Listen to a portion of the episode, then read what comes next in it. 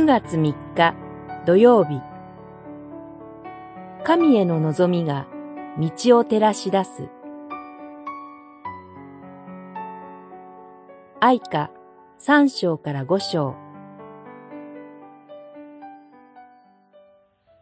人の子らを苦しめ悩ますことがあっても、それが御心なのではない。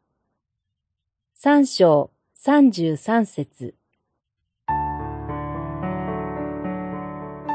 助けを求めて叫びを上げても、私の訴えは誰にも届かない、と愛歌の著者は言います。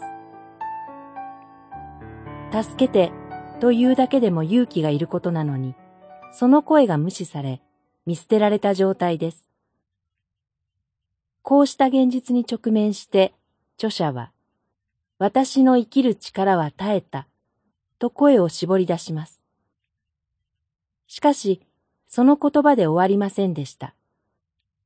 そのすぐ後で、ただ主を待ち望もうと、なお神を求める言葉を出します。人の生きる力が絶えた時に、その向こうに見えた神への望み。それは記憶でした。この愛歌の著者は思い出して言います。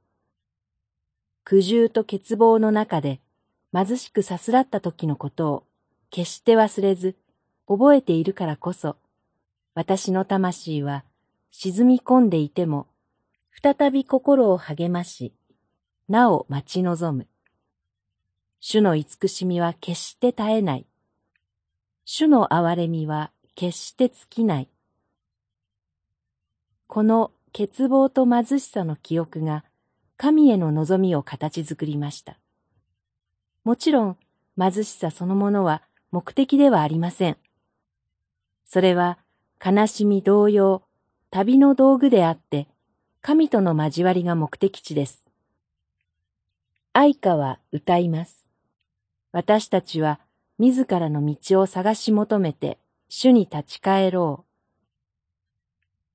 私たち一人一人に与えられた道には確かな目的地があります。祈り。